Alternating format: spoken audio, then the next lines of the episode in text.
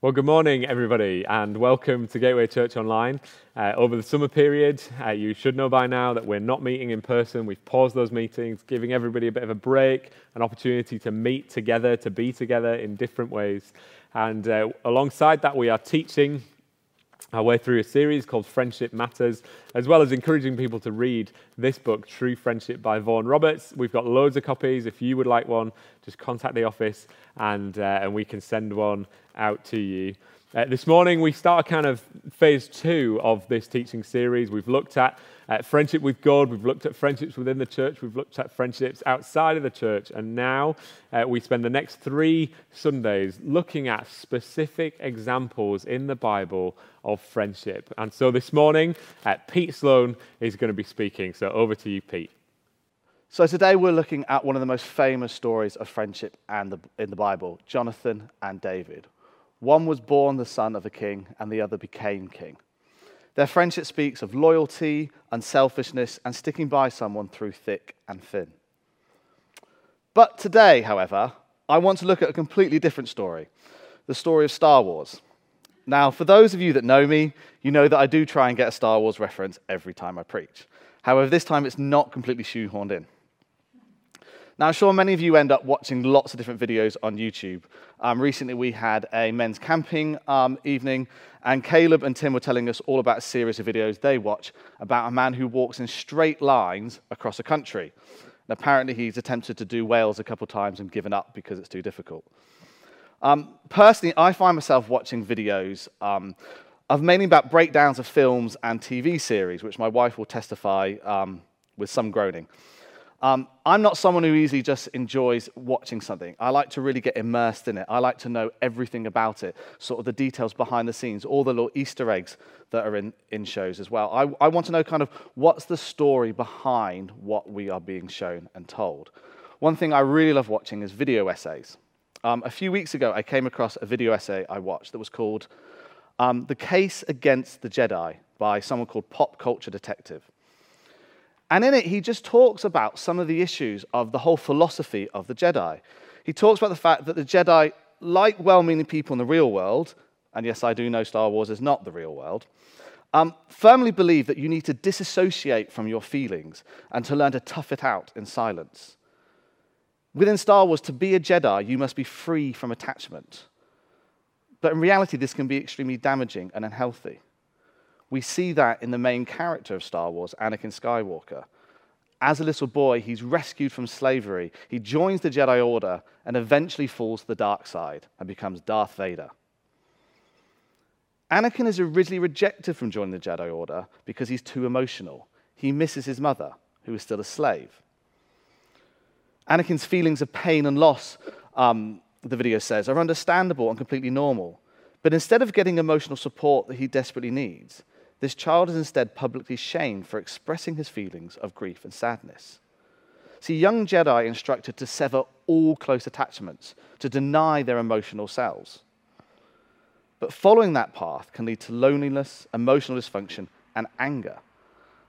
And we see that as Anakin turns into Darth Vader throughout the series.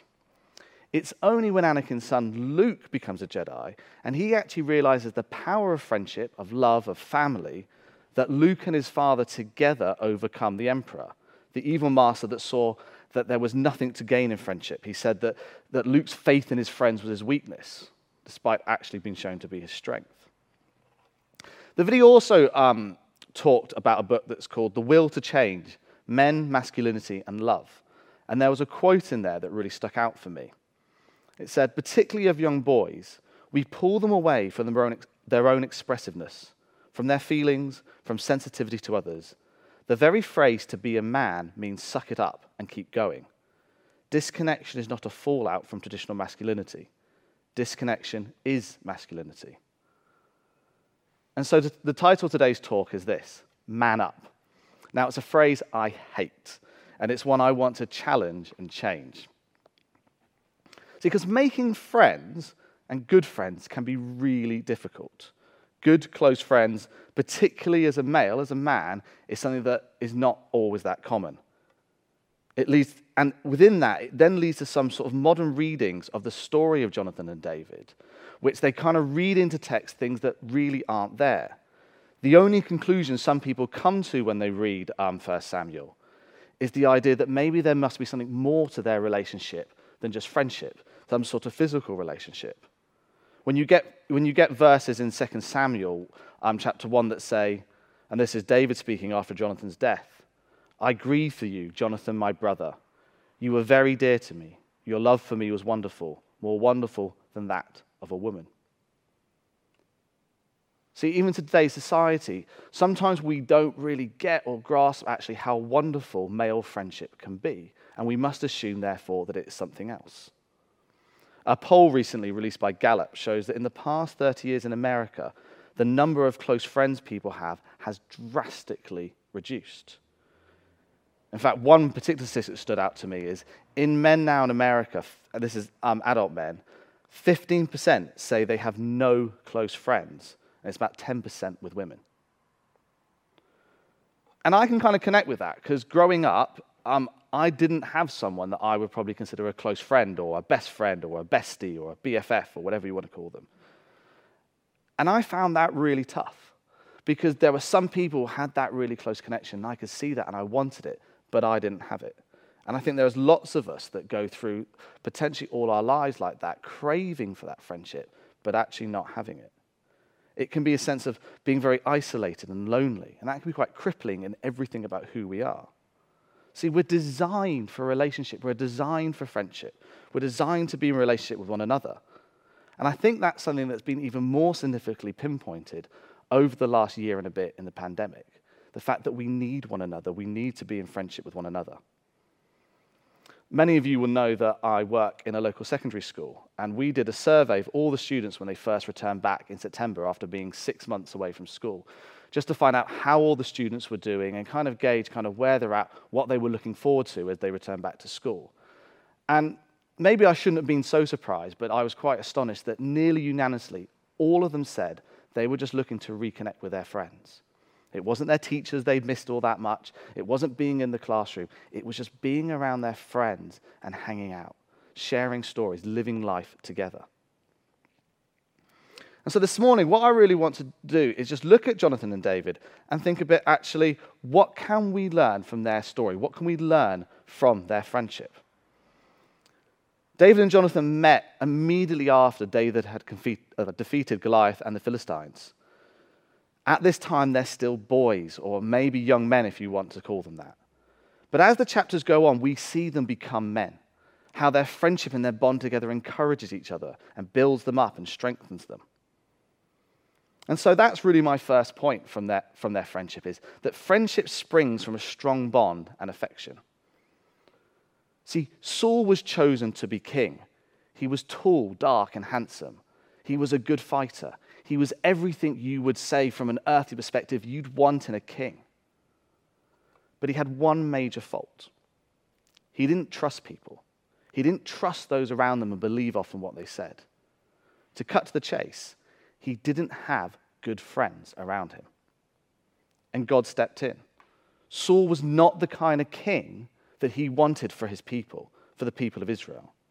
Saul's family was not going to be the family tree by which the nation of Israel would be led. The prophet Samuel came and anointed David to be king. David then goes on to defeat Goliath. And this fuels Saul's jealousy and his anger. However, it's at this very moment that David forged this tight knit friendship with Jonathan. If we look in um, 1 Samuel chapter 18, at the beginning of the chapter, it says, After David had finished talking with Saul, Jonathan became one in spirit with David, and he loved him as himself. From that day, Saul kept David with him and did not let him return home to his family.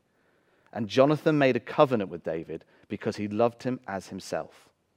Jonathan took off the robe he was wearing and gave it to David, along with his tunic and even his sword, his bow, and his belt. We'll come in a bit later to maybe some of the meanings and significance of that. But all the language here suggests a strong bond with David and Jonathan. Their souls are one in spirit. Or another translation says that they were knit together, and that Jonathan loved David as his own soul. See, the foundation for Jonathan and David's friendship is they accepted each other for who they were. Not what they could be, what they might be, but just who they were. A bit later on in the story, in 1 Samuel 19, Saul told his, um, it says, Saul told his son Jonathan and all the attendants to kill David because you know, his jealousy and anger had started got too much. He, he, wanted, he wanted rid of David. But Jonathan had taken a great liking to David and warned him, My father Saul is looking for a chance to kill you. Be on your guard tomorrow morning. Go into hiding and stay there. I will go out and stand with my father in the field where you are. I will speak to him about you and will tell you what I find out. Sometimes the connections we can have can be kind of unexpected, a bit like this relationship with David and Jonathan. Um, I was reflecting on this a bit as I was repairing, and actually, um, a couple nights ago, I went um, and met with a friend um, who lives in Sheffield. He went to a pub nearby, and we were just reminiscing a bit on kind of how our friendship started. We met at Bible college um, 12 or so years ago. I'm starting to make myself feel a little bit old now. Um, we didn't instantly become friends. We actually really forged our friendship because we were put together on duty to clean the um, male toilets and showers. And that was our job twice a week to do.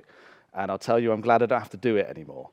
But over the twice a week for weeks and weeks on end, we just got to know each other and chatting. And when you are pulling out hair from sinks and holes and cleaning toilets that really should have been cleaned by someone else, you have to be real with each other. There's no hiding there.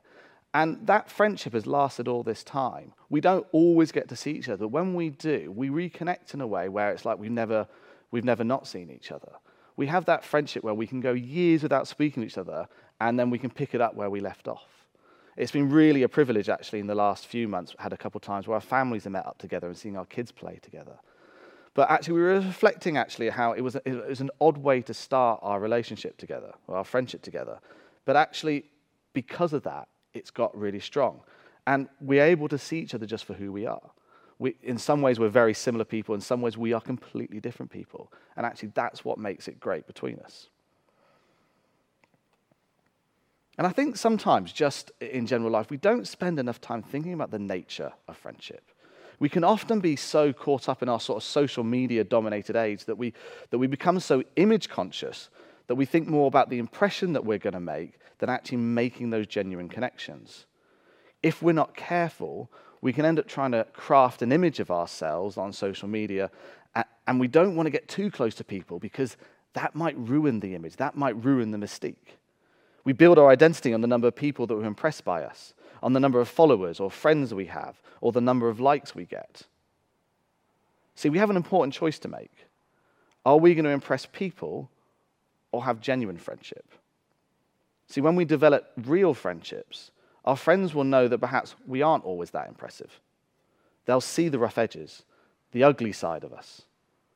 But we will be known and will be loved. And that's the beauty of true friendship. It sees the ugly and it stays. And ultimately, the truest example of friendship we have is God's love towards us. And God's love has nothing to do with our being impressive enough for Him to love.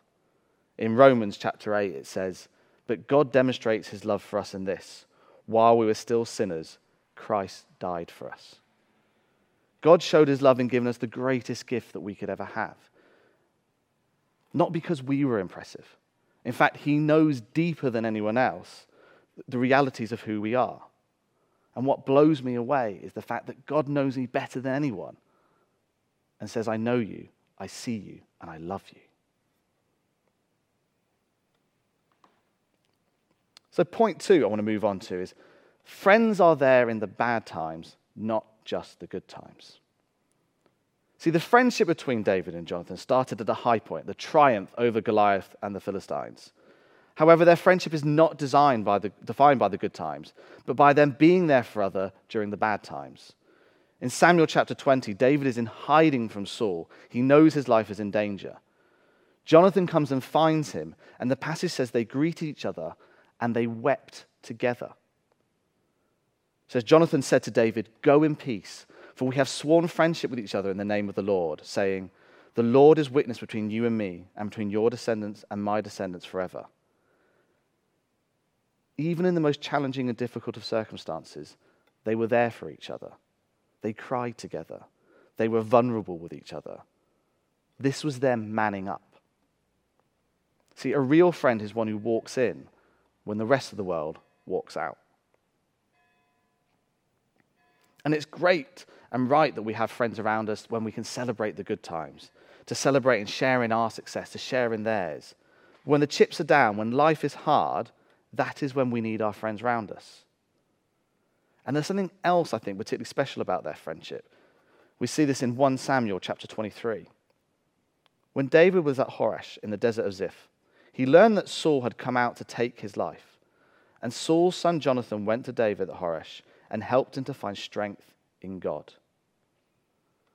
We need friends around us who can lift us up, who can encourage us in the bad times, who remind us that we are loved and valued.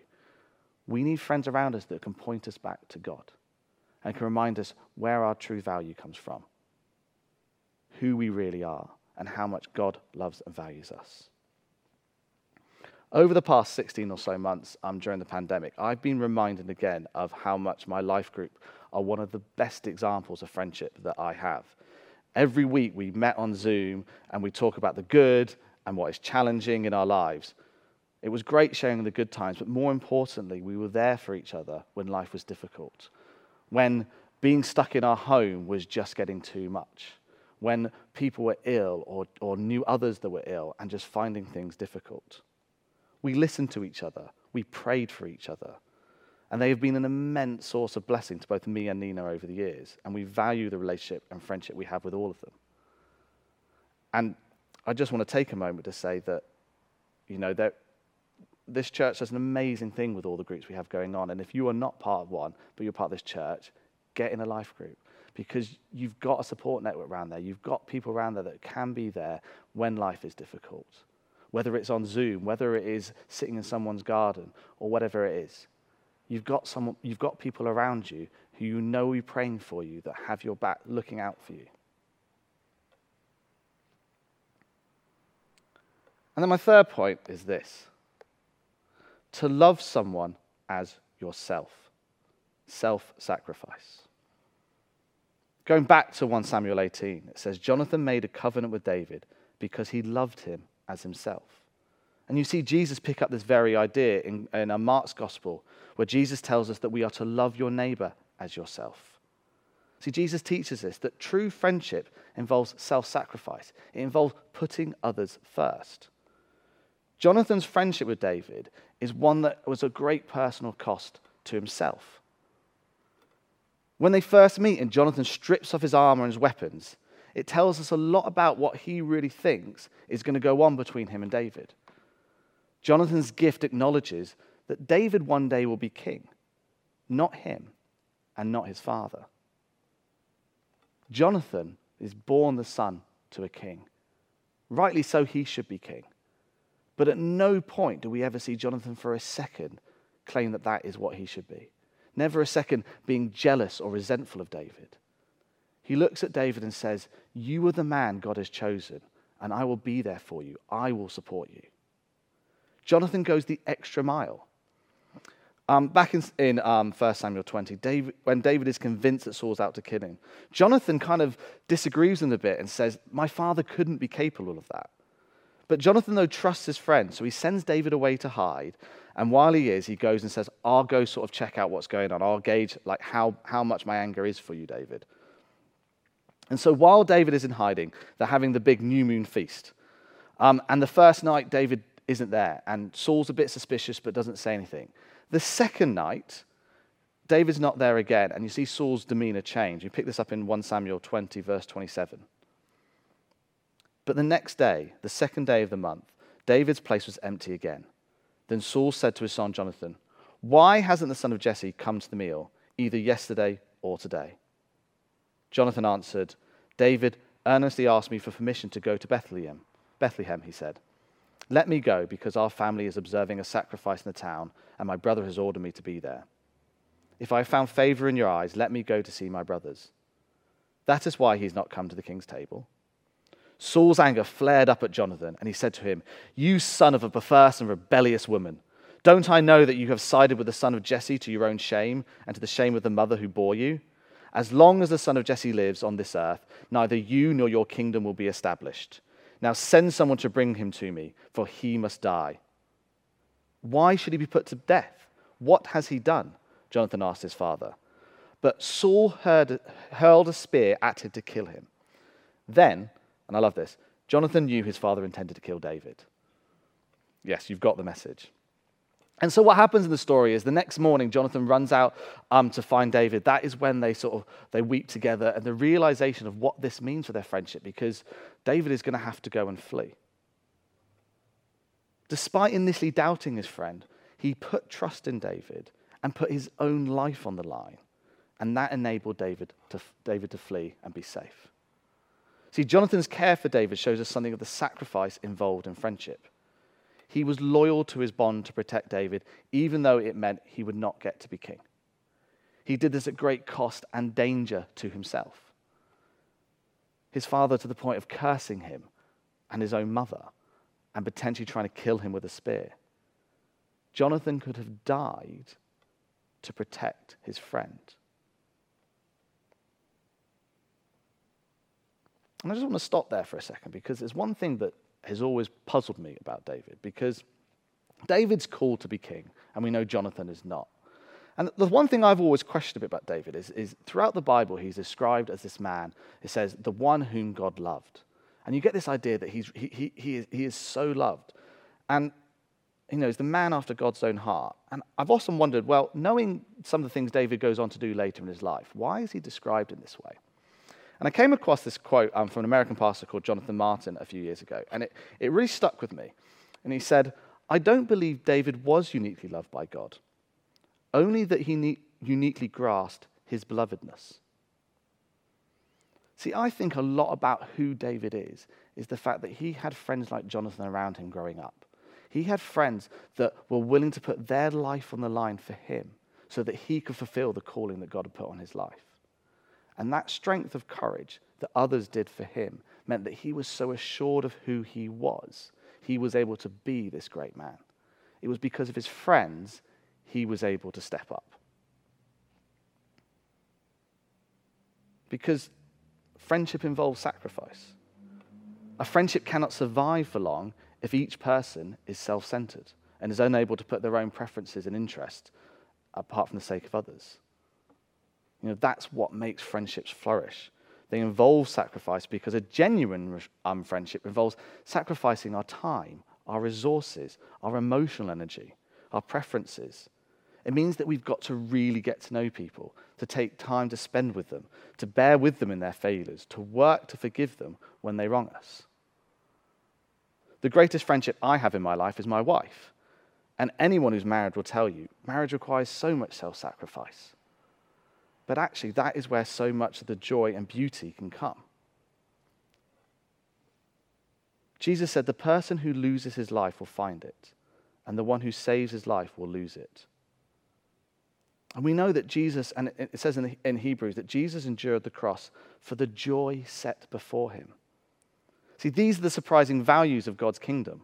Real happiness comes from having our lives revolve around, not around ourselves. I nearly completely got that wrong. Whereas the world says to focus only on ourselves, Jesus shows us that life is lived wrongly if we only do that. But actually, if we start to look out and look to other people, that is when we can be fully alive. God's love for us in Jesus models genuine friendship. Jesus went through the pain and difficulty of the cross for us. So, how can we therefore not take the hard road for friends if that's what Jesus is willing to do for us? This may mean overlooking personal quirks, forgiving when we are wronged, and walking through others through difficulty. It's not always easy. But to walk through life with genuine friends is worth every effort that we put in. So, to finish today, I just want to come back kind of to where we start and thinking about Saul. See, he became a jealous, angry, revengeful king. He closed people off. He wasn't surrounded by friends. His son Jonathan, though, was different. He made a strong bond, a strong friendship with David. They valued each other. Jonathan was willing to set aside and put David before himself, willing to allow his friends to have the position that really, truly should have been his. He was willing to say, David, you have that position of power. You have that position of influence. That's the life I can have, but I'm willing to let it all go for you because I love you. Jonathan was with David through the hardest of times. So, the question I want to leave you with today is how are you going to man up? Are you going to be a Darth Vader or a Luke? Are you going to be a King Saul or are you going to be a Jonathan? I suggest the difference between them is attachment. The difference is friendship.